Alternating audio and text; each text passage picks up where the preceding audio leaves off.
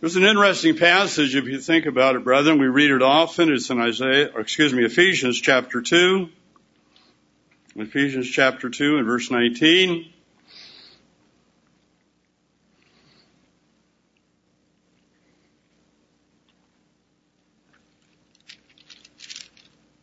It talks about our foundation. Verse 19, it says, "Now therefore, you are no longer strangers and foreigners, but fellow citizens with the saints and members of the household of God, having been built on the foundation of the apostles and prophets, Jesus Christ himself being the chief cornerstone."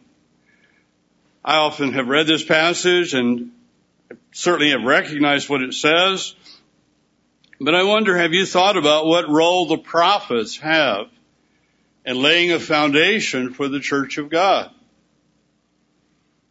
But we know that the message of Jesus Christ was a message of the soon coming kingdom of God, the gospel of good news of a world that will completely and totally change from what man has experienced under the influence of Satan. This particular phrase caused me to sort of think about what are the things the prophets have said that we should be mindful of and that we should learn from as God's church today. And so today, most of my sermon, we're going to be primarily in the book of Isaiah, a prophet of God who, when you begin to read his writings and go through the book of Isaiah, you realize that so many things that he says, it's the world we live in, especially here in the United States. And I think it's also true in the other nations of Israel. What he warns them of, the attitude of the people, the trend of society. There's so many things that are said that represent our time. And yet, within that message is the message of hope. There's the message of the promises of God. Brethren, I'm going to mix a little bit of both because I think we need to hear what God's prophet said to the children of Israel when they lived in a time that's parallel to the very time we live in now. At the same time, it's so important that we come to the feast and we leave with a hope, that our hope and our faith is in God. That we look not to this present world, but we look to the soon coming kingdom of God. Because this present world will pass away. It would do so even naturally without God's intervention. It would be totally annihilated. Man is not on a path to bring peace, happiness, and plenty to society.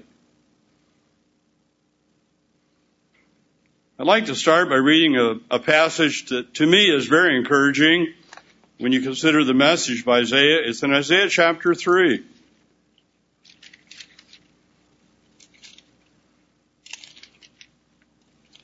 In this passage is a passage I've often heard referred to in verse 12 of Isaiah 3. It says, "As for my people, children are their oppressors, and women rule over them."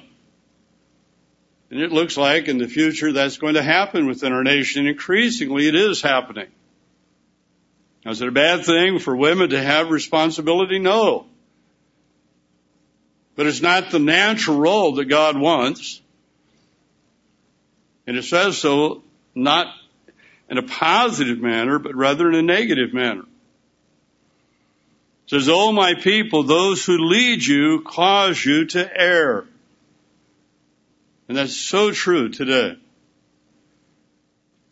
And frankly, it doesn't make a difference which side of the party lines we speak of. Both of them are leading our nation in areas where we depart from God's laws and his principles, whether simply to focus on our nation and make America great again, or if it is to introduce other policies. Neither of those focus on God. It says, "And destroy the way of your paths." the things that would bring goodness to our nation.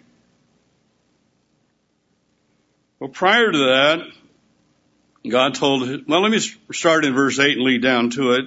We find what Isaiah wrote by God's inspiration. It says, "For Jerusalem stumbled and Judah is fallen, because their tongue and their doings are against the Lord." It's interesting, the order. It starts with the tongue and it ends with action. But they're against God, to provoke the eyes of his glory.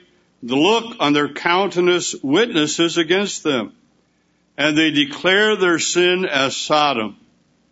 And of course, today we have parades and people openly. The concept of coming out today is growing old. Today, there's a desire to influence others to be a part of their diversion from what is natural. Says, "They do not hide it. Woe to their soul, for they have brought evil upon themselves." And even when medical doctors try to point that out, which has happened at various times, the authorities, whether in a hospital or within our nation, have actually moved against them. And yet they have an oath to protect the health of their patients. But they make an exception. In that atmosphere, God says in verse 10, "Say to the righteous, it shall be well with them." You know, Isaiah had a message from the beginning of his writings to the end that the people who are faithful, it will be well with them. God will be with them. He will not abandon us. In spite of the trials and difficulties that lie ahead, brethren, if we are faithful, God will be with us. "For they shall eat the fruit of their doings." The things we do will produce a good fruit. Not just in the world to come, brethren, but even in this life. God says through troubled times and difficulty that lie ahead, it will be well with his people. It says, "Woe to the wicked, it shall be ill with him, for the reward of his hand shall be given him." I think it's very important that we understand that we realize that being faithful to God, God will not abandon us. I mentioned the end of the book. Let's go all the way to Isaiah chapter 66, the end of the book of Isaiah, and see some things that are said here that are interesting in this regard. It starts with the spirit and heart of the people who God takes notice of. In Isaiah chapter 66 and verse 1, "Thus says the Eternal, heaven is my throne, and earth is my footstool. Where is the house that you will build me? And where is the place of my rest?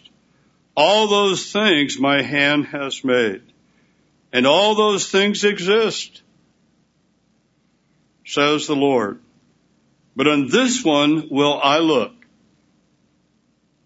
of him who is poor and of a contrite spirit." Somebody who's humble before God. It takes a look at the reality that we're nothing but flesh and blood. We're here, brethren, like the grass of the field. It will have a short period of time on this earth. You know, as you grow older, that becomes more of a reality. You come to the place where you have friends that you loved or family, and they're now deceased, and some of them even younger than you are. You realize life is temporary. And so it's humbling. And so there should be a humility toward our Creator. And a spirit, the Bible speaks of as being contrite. A spirit of willingness to change and to repent. We live in a world that says you can't teach an old dog new tricks. You read in God's Word and God says to an old dog, "You're on the wrong path, get it correct. Get going. Do what's right." And if you do what's right, God says He will forget the past. A totally different way of thinking.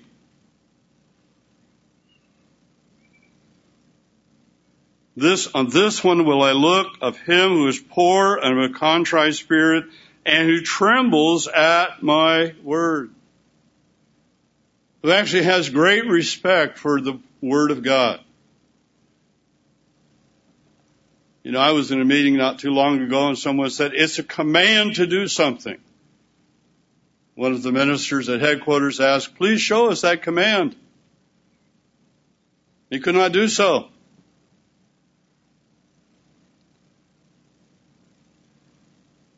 As the meeting went on, the minister who had asked that asked him, you know, is it a sin if we don't sing in church? And he refused to answer. He said something that really upset me as a regional pastor. He said, I will sing with my friends in the parking lot and then go into church. I'll tell you something, that upset me. You know why? My friends as a minister is the church. I have friends in the churches I serve, but I serve the brethren. I wouldn't stand outside the door with a few close friends and do something and then go into the church. And when I heard that, I thought, you're serving the wrong group. That's not the duty of a minister of Jesus Christ. It is to serve the brethren, everyone that God calls, and to have the same responsibility and heart toward everyone. Do we have friends? All of us do naturally, yes. But should we have that spirit or even say such a thing before God? Absolutely not. It's interesting because in the same passage, in verse 5, and you would not like to think, but it's here in God's Word. It reminds me of some of the things said by Christ in Matthew 24. And he's talking to his disciples. In verse 5 it says, hear the word of the Lord, you who tremble at his word. Your brethren who hated you, who cast you out for my name's sake, said, let the Lord be glorified that we may see your joy, but they shall be ashamed. And I think in this particular case, it's talking not just of,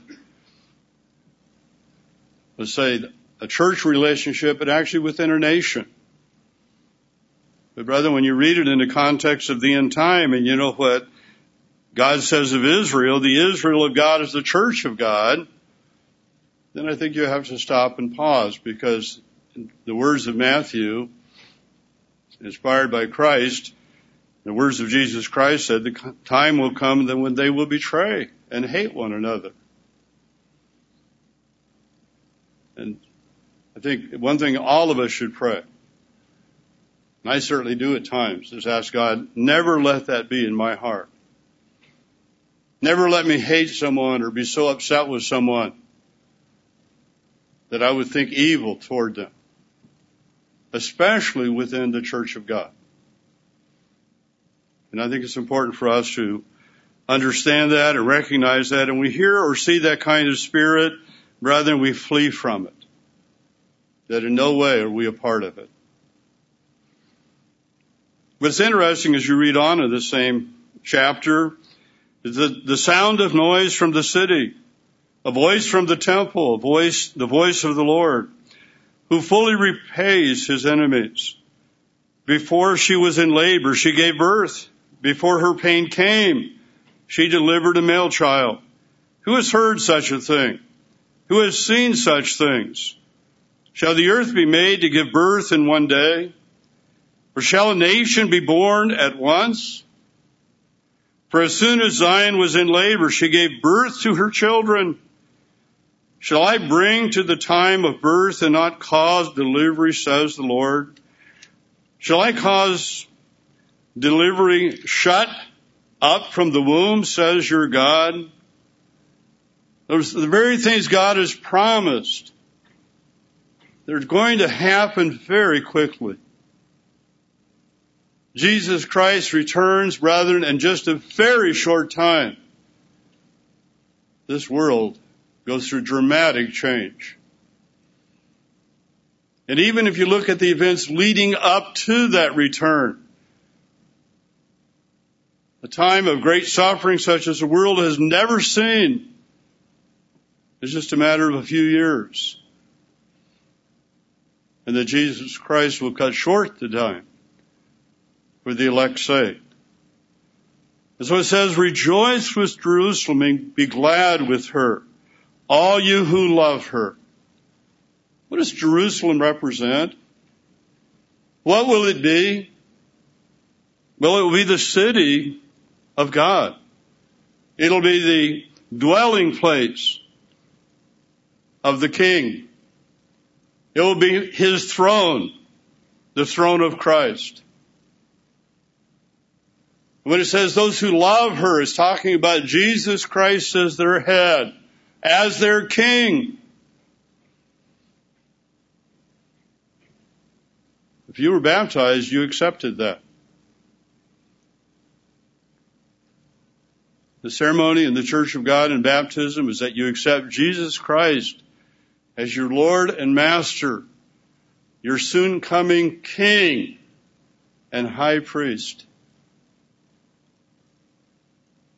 We accept him and accepted him in a covenant. And brethren, when we make that exception, we cannot forget it. We cannot think, well, yes, but he's not here. No, he is here. He tells us repeatedly that he is the head of the body of his church, the body of Jesus Christ. He tells us in the Scripture repeatedly in different passages and in different ways that he's working with each member that he is calling or called. He tells us in Ephesians that he himself, not someone else, he himself has set some in the church. You can read it in Ephesians chapter 4, to serve the body of Christ. I think it's important for us to understand when we read in Isaiah, God's talking about an aspect of his kingdom that is on this earth today. And that's the leadership of Jesus Christ. Do we look for that in the future? Yes, because we want that leadership and that rulership to extend to all of humanity. Because we understand it to be a throne of love and mercy and forgiveness and righteousness. Does that mean the instruments of God are without weakness? No, they all have weaknesses. I've mentioned various times that the brethren I serve in for instance, Louisville or Cincinnati or Berea or the congregations I've served over the years, if you think a minister is perfect, don't talk to my wife. You'll be there a long time. Because I'm far from perfect, and I know that. That's why I pray for God's forgiveness and his mercy. That's why as a minister, brethren, I've always felt I need to be forgiving. Because if I'm forgiving, God will forgive me. If I'm merciful, God has promised to show me mercy. And I know that I need it.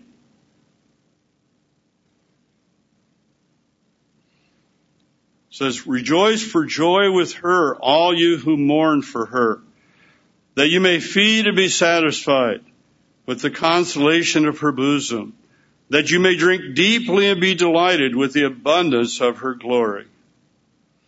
In verse 14, when you see this, your heart shall rejoice, and your bones shall flourish like grass. The hand of the Lord shall be known to his servants, and his indignation to his enemies. So we find in the book of Isaiah, from beginning to end, really, an encouragement and a consolation to those who serve God. And brethren, what we look for is very well summed up in a few passages in chapters 10, 11, and 12. And I'll read just a few things from them. And then I'm going to move on into some things that are stated in Isaiah that have to do with the end times and have to do with God's people. In Isaiah chapter 10 and verse 20, it says, "It shall come to pass in that day." And that's a phrase that is often used in reference to the future. "In that day that the remnant of Israel, such as have escaped of the house of Jacob, will never again depend on him who defeated them, but will depend on the Lord, the Holy One of Israel, in truth." That has not happened. It lies ahead when Israel will depend on the Holy One of Israel, the Eternal. It says, "For though your people, O Israel, be as the sand of the sea, a remnant of them will return." It'll be a time of devastation that lies ahead. God says only a remnant will live through all that lies ahead. "The destruction decree shall overflow with righteousness, and the Lord God of hosts will make a determined end in the midst of all the land." It's going to come to where God fulfills his purpose. We read in chapter 11, verse 1, "There shall come forth a rod from the stem of Jesse, and a branch shall grow out of his roots. The Spirit of the Lord shall rest upon him, the Spirit of wisdom and understanding, the Spirit of counsel and might, the Spirit of knowledge and of the fear of the Lord." And you certainly know, and it's very well revealed throughout God's Word, even to the point of the book of Revelation when Jesus Christ is resurrected and stands before the entire spiritual realm of God. He's identified as being from Jesse, the family of David, as the Lamb of God. He does not lose that identity in the spiritual realm.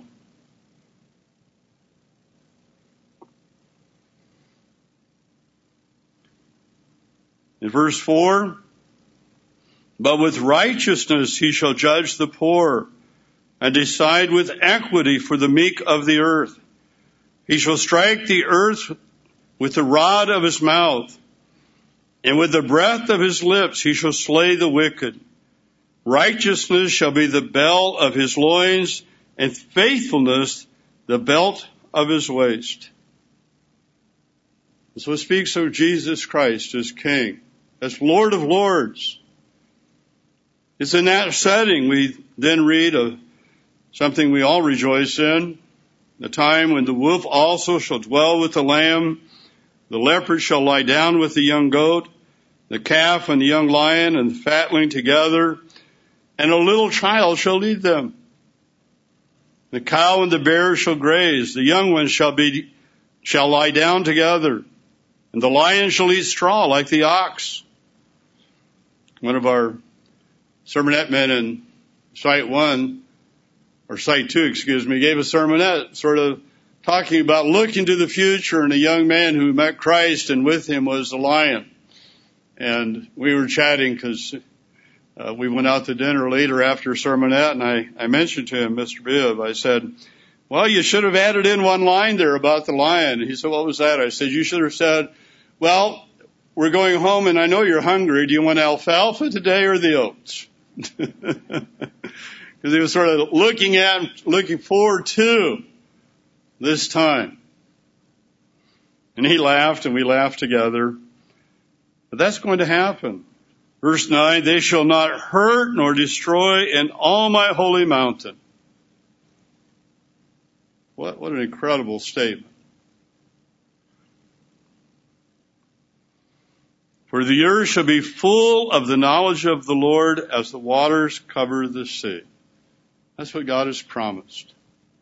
And brethren, it's a time we look forward to. It continues in this, and it talks of a physical event that will happen at the end of the age. Verse 11, "It shall come to pass in that day that the Lord shall set his hand again the second time to recover the remnant of his people who are left, from Assyria and Egypt, from Pathros and Cush, from Elam and Shinar and Hamath and the islands of the sea.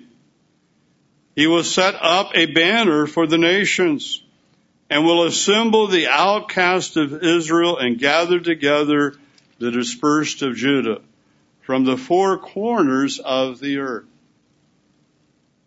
And the people of our nation and the nations that were the children blessed by the obedience of Abraham, and yet they turned away from God, God will gather them together. And that's a physical event that we all look forward to. In verse 1 of chapter 12, in that day you will say, O Lord, I will praise you. Though you were angry with me, your anger is turned away, and you comfort me. Behold, God is my salvation. I will trust and not be afraid. For Yah, the Lord, is my strength and song. He also has become my salvation. That will be the songs, the thoughts of the children of Israel. And brethren, of course, for us, it will be a time of total salvation.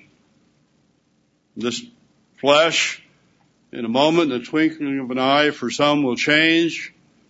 And for others, the Bible says that this life, what we are, will be swallowed up by eternal life.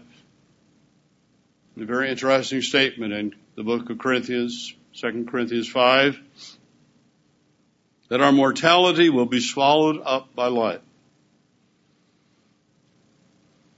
What lies between that time and the present?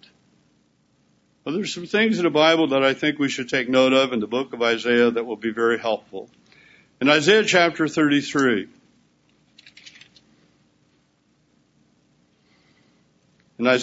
and verse 10, it says, Now I will rise, says the Lord. I will be exalted. Now I will lift myself up.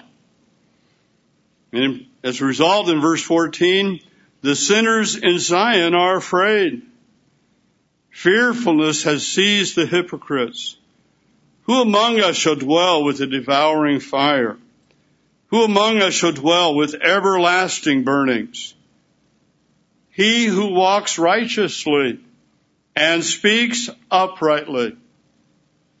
You know, brethren, you cannot speak uprightly unless it comes from the heart, because eventually what will come out of your mouth will be your heart. And how do you deal with that? You know, what was the advice Jesus Christ gave to the Pharisees? You say, well, you get busy and you scrub the outside of? No, he said to them, because of their hypocrisy and that they were full of dead men's bones, he told them to wash their hearts. That if you clean the inside of the pot, then the outside will be clean. And so God's telling us, in a sense, that be aware of who you are and how you stand before your Creator. He who despises the gain of oppressions. And that's so true right now today.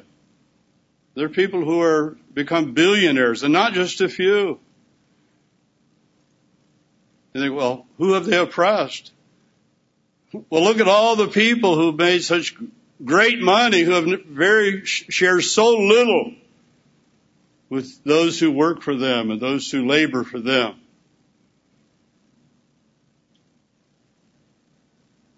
I don't think that will be true in God's kingdom.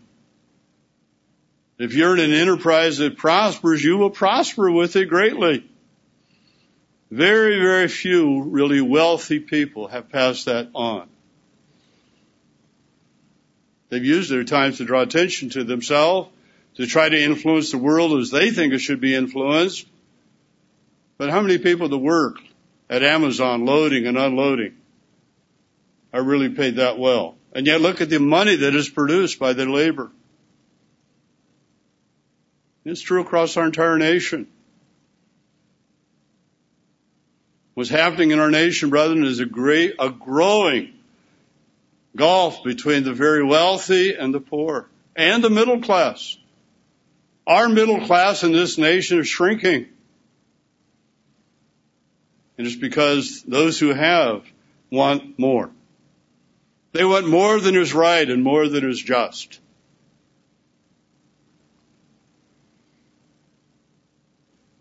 Says who God speaks of the individual who despises the gain of oppressions, who gestures with his hands, refusing bribes, who stops his ears from hearing of bloodshed.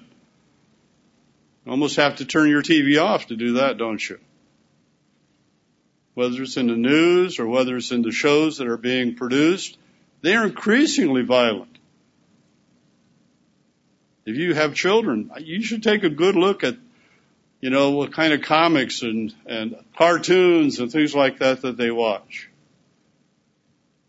Violence has become the center of entertainment in our society. And shuts his eyes from seeing evil. He will dwell on high. His place of defense will be the fortress of rocks. Bread will be given him. His waters will be sure. Is actually talking about God's protection. There's another passage also in Isaiah. I'll not turn to it. Write it down. It's in Isaiah chapter 16, verses 1 through 5. Where it speaks to Edom and says, hide my outcast. Don't betray them. God will protect. In God's church, we refer to that as a place of safety. And we don't refer to it just out of sort of our thinking. We refer to it, brethren, because of passages in the Bible. It's not the concoction of Mr. Armstrong. It's the Word of God. Does God put a huge emphasis on it? No, He's just showing His kindness. Because I think anyone that will be there would also willingly give their life. Because that's what it says in Revelation 12. They love not their lives to the death. And perhaps some will die. We're going to die. That's the reality of life. If your life is cut short in God's service, and your heart is right, you will live. And please understand, your heart needs to be right. One of the passages in 1 Corinthians when it talks about love, it says, and though you give your body to be burned and have not love, you profit nothing. And so your heart has to be right before God. It says to these people, your eyes will see the King in His beauty. They will see the land that is very far off. Your heart will meditate on terror. Where is the scribe? Where is he who weighs? Where is he who counts the towers? You will not see a fierce people,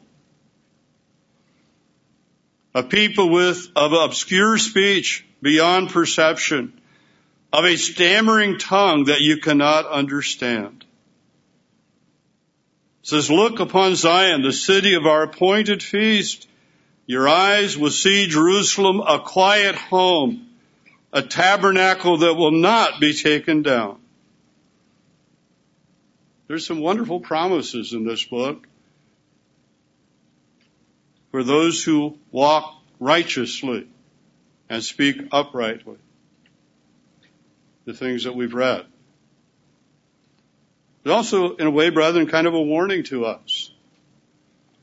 The kind of direction as to how we should grow and what we should seek. In Isaiah chapter 51, Isaiah 51 verses 7 and 8, it says here, and you can read the context, but the context is continuing. God's servant is going back and forth between what is happening. Is God punishes nations, or is God deals with the children of Israel? And then from time to time, he speaks of those who trust in him, those who look to him. And of course, brethren, the theme of all of this The entire book is the soon coming return of Jesus Christ, the establishment of his government and his rule that will never end. And I think that's very important for us to understand, that once Jesus Christ returns, he will never give up the throne. He'll release Satan for a short period of time. But brethren, he has purpose in it. When you read the scripture, you realize what it is. It's to bring to an end an age where we would think everyone would certainly accept God and accept Jesus Christ. They would embrace his mercy and his forgiveness. But when you see the influence of Satan, you realize that no, that will not be in the hearts of everyone, even though they lived during a time of righteous government. No more than it was in the heart of Satan. Satan lived under the very government of God. But brethren, his vanity, his weakness lifted him. He wasn't created that way. It was within himself. And he said, I will ascend. It's interesting. He says it three times. I will. I will. He became so self-willed. That was all he could see. And the Bible tells us at the end that men will be lovers of themselves, self-willed. We have to be cautious of that. We live in a world that if Satan could mold you, and he's trying to do that with everyone, brethren, he would mold you into a self-willed, independent, and rebellious soul. That's what he wants. That's who he is. And we have to think differently. We have to realize that, no, God created us. He gave us life. We're flesh and blood. But he wants us to be his children. We read here in verse 7 of chapter 51 of Isaiah, listen to me, you who know righteousness, you people in whose heart is my law. Do not fear the reproach of men, nor be afraid of their insults. For the moth will eat them up like a garment, and the worm will eat them like wool. But my righteousness will be forever, and my salvation for generation to generation. So in the midst of events, God tells us, you who know righteousness in your heart, you love my law. Don't listen to others. Don't break the bond that you have with your Creator. We read in chapter 52, starting in verse 7, it says, how beautiful upon the mountains are the feet of him who brings good news, who proclaims peace, who brings glad tidings of good things, who proclaims salvation, who says to Zion, your God reigns. Your watchmen shall lift up their voices. With their voices they shall sing together, for they shall see eye to eye when the Lord brings back Zion. Break forth into joy, sing together, you waste places of Jerusalem, for the Lord has comforted his people. He has redeemed Jerusalem. The Lord has made bare his holy arm in the eyes of all the nations, and all the ends of the earth shall see the salvation of our God. Now, saying this and knowing what lies ahead, what does it say then in verse 11? Depart, depart, get out from there. Touch no unclean thing. Get out from the midst of her. Be clean, you who bear the vessels of the Lord. God tells us to be clean. The same thing that is said in Revelation. Separate yourself from this world. Now, we can't get out of the world, brethren. We should not be drinking in of her. We should be drinking in of God's word and his truth. Are we to be ignorant of this world? No. In fact, God tells us to watch, to see what's happening, to watch and to pray. It also tells us that those who are the people of God will sigh and literally mourn for what they see happening. In the book of Ezekiel, God says he will mark those people and spare them as his people. And it says to start first with the house of God.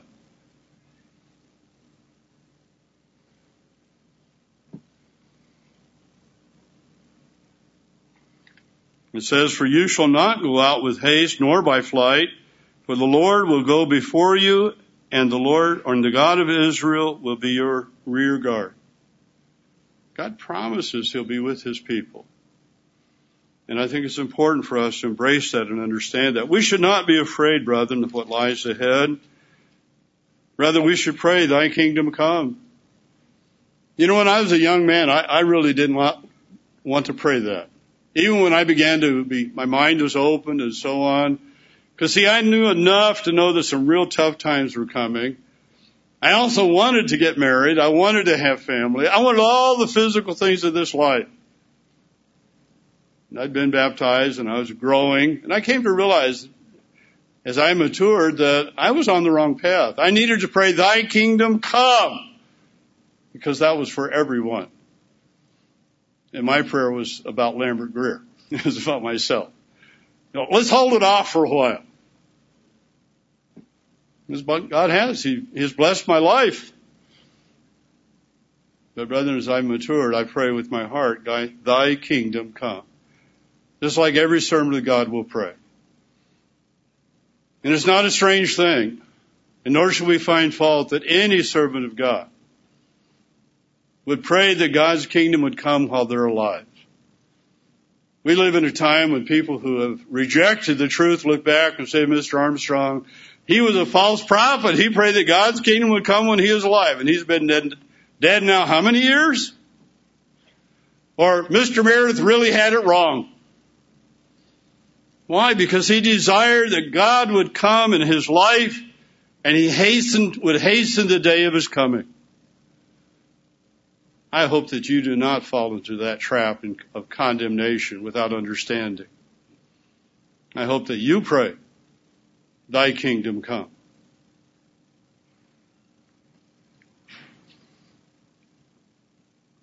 We read in Isaiah 55. I'm going to read just a part of this, brethren, because there are several things I wish to cover. But we read this a lot and don't think about its context. Because in Isaiah 55, in the context of the events happening, what lies ahead, God says, "Ho, everyone who thirsts, come to the waters. And you who have no money, come buy and eat. Yes, come buy wine and milk without money and without price. Why do you spend money for what is not bread, and your wages for what does not satisfy? Listen carefully to me and eat what is good, and let your soul delight itself in abundance." You can read on. It says, verse 6, "Seek the Lord while he may be found. Call upon him while he is near. Let the wicked forsake his way, and the unrighteous man his thoughts. Let him return to the Lord, and he will have mercy on him, to our God. He will abundantly pardon." You know, it's an appeal. It's an appeal to those that God is calling, whose mind he begins to open. It's a continuing appeal to all of us, brethren. And God's allowed and permitted that we can preach the gospel. And as we receive freely, we freely give. And I think it's important for us to realize the value of what was given to us. You think about the context, and you read through this passage, and you realize that God's appealing to those that he's calling, to those whose mind he is opening. And he's doing so from a time, brethren, when it's not his kingdom. It's leading up to the time of his kingdom.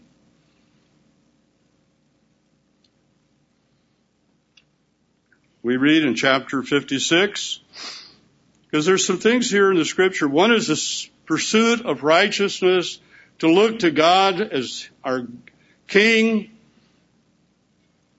There's also passages in the book of Isaiah that are very specific about rejoicing in God's Sabbath and his appointed feast.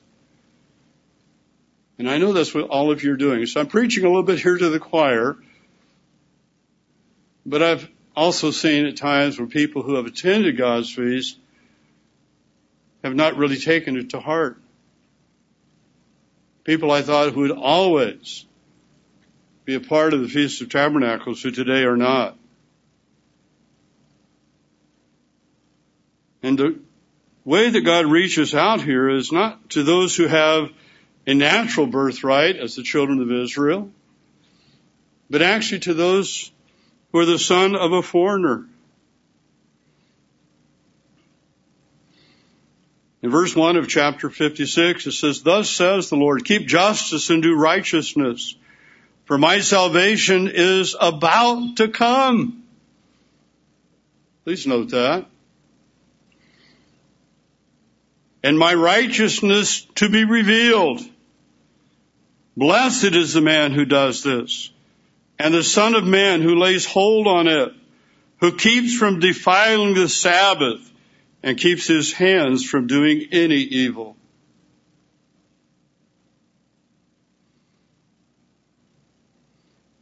"Do not let the son of the foreigner who has joined himself to the Lord speak, saying, 'The Lord has utterly separated me from his people.' Nor let the eunuch say, 'Here I am, a dry tree.' Thus says the Lord, to the eunuchs who keep my Sabbaths, and choose what pleases me, and hold fast my covenant, even to them I will give in my house, and within my walls, a place and a name, better than that of sons and daughters.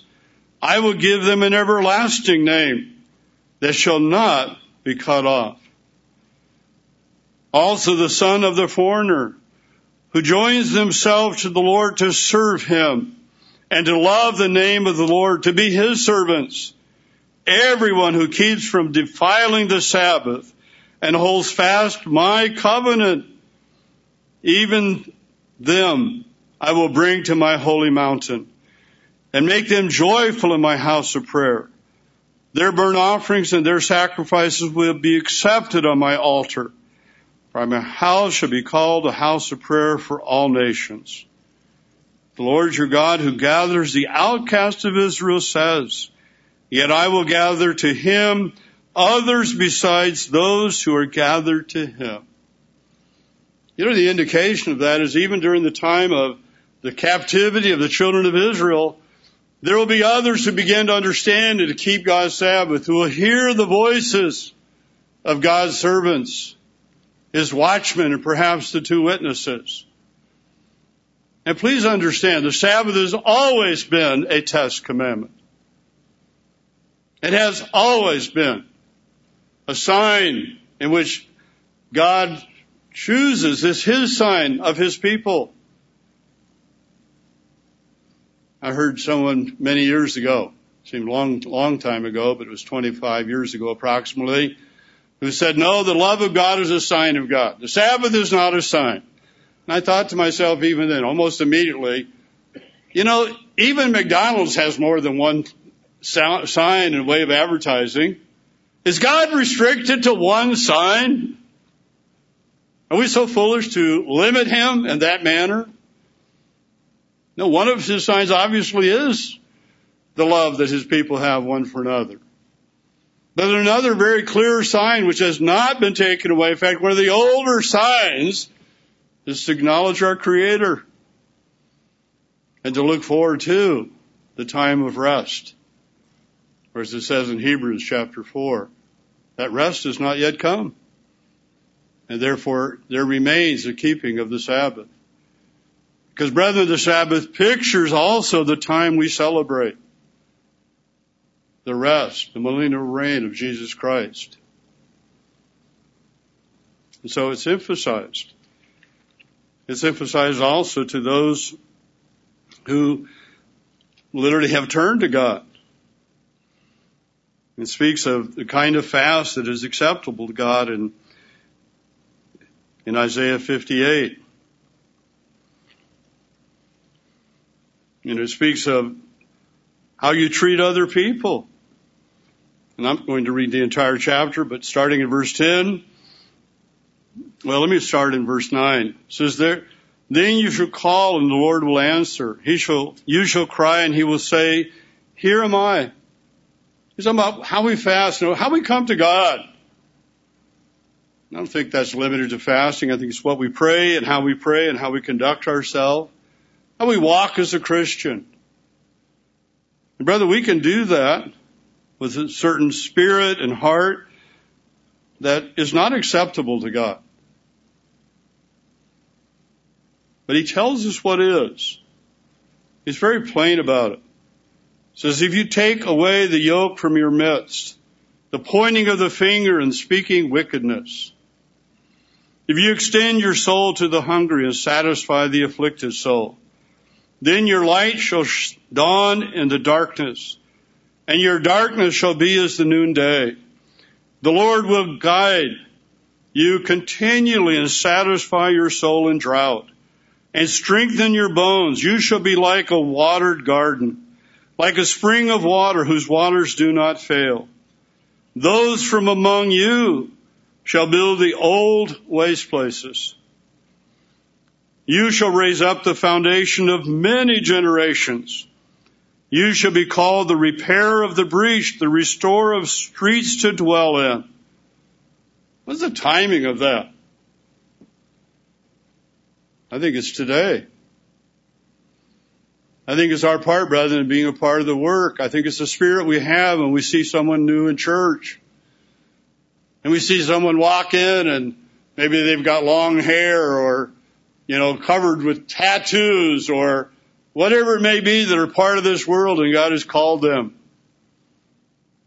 And brethren, what we look for is none of the outward things.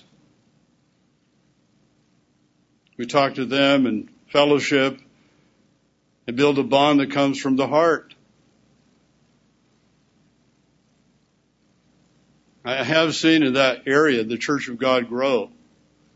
I remember a time in the church when somebody came in with long hair, people kind of veered away and were almost afraid to talk to them, probably thought, I wouldn't know what to say.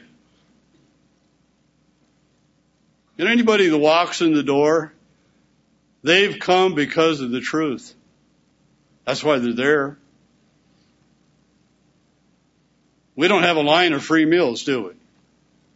We're not passing out clothing. We're not giving out money. So anybody that walks in the doors of the Church of God, they have one reason to be there. They have an interest in what they read and what they've studied.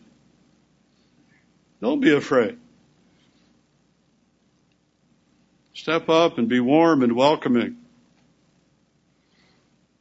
In this very same passage, it says, if you turn away your foot from the Sabbath, from doing your pleasure in my holy day, and call the Sabbath a delight, the holy day of the eternal honorable, and shall honor him, not doing your own ways. So once again, he first brings it up to those who have a desire, whether it be of a eunuch or the son of a foreigner. God says, keep my Sabbath. Keep my laws. It's not changed. He's not changed. He said the same thing in the book of Exodus. The strangers that were among the children of Israel, he said, if you wish to be one, then you accept a covenant. In that case, it was a covenant of circumcision. It was outward as a circumcision of the flesh. And what God reveals to us very plainly through Jesus Christ and through his servants, that what God seeks is circumcision of the heart. And when that circumcision is present, God says, you will be my son or my daughter. And here he says, to those who seek him and who would actually fast, it would be a practice. He says to them, if you turn away your foot from the Sabbath, from doing your pleasure on my holy day, and call the Sabbath a delight, the holy day of the eternal honorable, and shall honor him, not doing your own ways, nor finding your own pleasures, nor speaking your own words, then you shall delight yourself in the Lord, and I will cause you to ride on the high hills of the earth, and feed you with the heritage of Jacob your father. The mouth of the eternal has spoken it. I do believe, brethren, that the time will come when the Sabbath will be a challenge again. Today we enjoy freedoms. The problem will become once again one of the great test commandments that will identify and separate us from the rest of those who call themselves Christian. Because we keep God's Sabbath day. I tend to believe also that when we talk of betrayal, it may well be because of God's Sabbath. We cannot let down in keeping God's Sabbath day as we should. We cannot let down, brethren, on assembling ourselves and caring for one another. We cannot let down on using the Sabbath to draw close to God. Because that's God's intent. It's a time that we are rejuvenated and refreshed in Him. And that needs to be our heart. When God speaks of this world being cut off from Him in chapter 59, Isaiah 59 verse 1, it says, "Behold, the Lord's hand is not shortened that it cannot save, nor is ear heavy that it cannot hear. But your iniquities have separated you from your God, and your sins have hidden His face from you, so that He will not hear." And then God explains why and how our world has turned to violence and their feet runs to blood. And they don't really understand or even consider the way of peace. And there's no justice in their ways. You can read the passage. I'd like to point out to you, brothers, some things it says to those of a different heart. In verse 15 it says, "So truth fails, and he who departs from evil makes himself a prey." That is what lies ahead.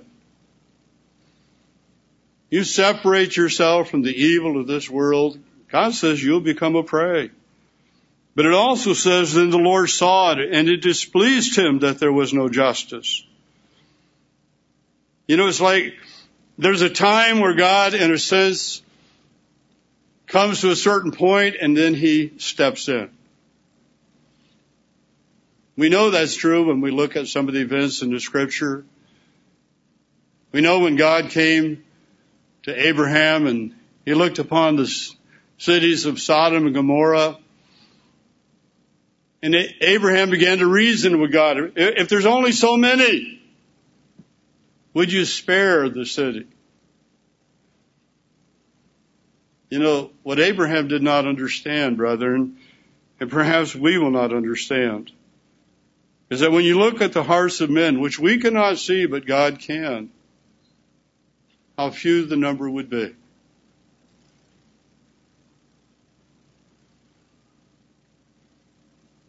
It tells us in verse 20 and 21, "The Redeemer will come to Zion, and those who turn from transgression in Jacob," or "to those who turn from transgression in Jacob, says the Lord." Says the Redeemer's coming. And during that period of time, this time, those who turn from transgression. This is what God says. And He says it to us, brethren. And it's a message we need to realize and take to heart as we go forward. This picture is a wonderful time. It is our hope. It is, in fact, God's promise. And it will happen. It will happen quickly, as we read in Isaiah 66. A nation will be born in a day. Will happen in a passage I mentioned in my first sermon where God says, "I have you inscribed. I will not forget you. You're inscribed in my hands." The same as He said to Thomas, who doubted. He said, He held forth His wounds. God will not forget. But He promises here a covenant. And it's a covenant we enter into at baptism. It's a covenant we've made. But He says some things about it, brethren, that I think are extremely encouraging. He says, "As for me, says the Lord, this is my covenant with them.